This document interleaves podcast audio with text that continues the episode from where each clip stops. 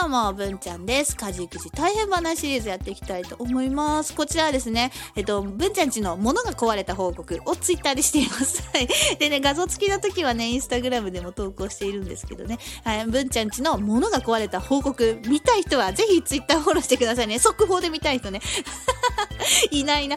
えっ、とね、で、あとツイッターだけコメントのお返し、リプ欄でね、お返ししています。他の SNS はちょっと投稿だけでもう目いっぱいになってしまって、あの、皆さんの、まあ、投稿をね、聞いたりとか見たり、スタイフだったら聞いたりとかね、したらいいねを押すんですが、まあ、投稿メインで、で、コメントのお返しの時間はちょっと申し訳なくてできなくて、まあ、ツイッターはね、いつもいろんなプラットフォームのお知らせをするのにツイッター使うので、いるので、はい、あの、こちらのコメントは時間かかってでも返してるから、もしね、お話し相手になってくださる方は、ツイッターの方ぜひフォローお願いします。ますそれでは行きましょうね。今回の画像こちらですね。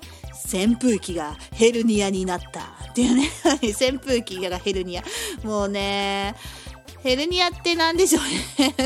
なんでヘルニアって言っちゃった？うん。まあ、あの、パーツが飛び出しちゃったんだよね。中に入ってなきゃいけないパーツが飛び出してるんですよね。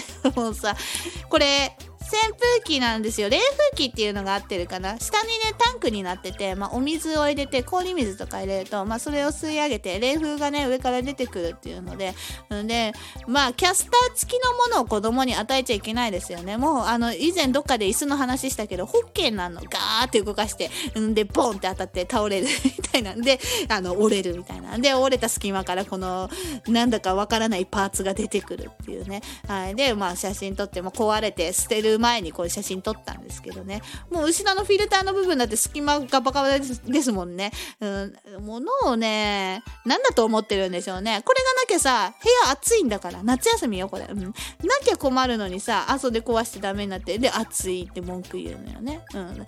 やめてくれよって思うんですけどね。うん。だから、もうしょうがないんですかね。皆さんのお家こうなります？ならないよね。どうしたらいいか教えてください。助けてください。はい。というわけで、今回はこの辺で終わろうと思います。最後まで聞いてくれてありがとうございました。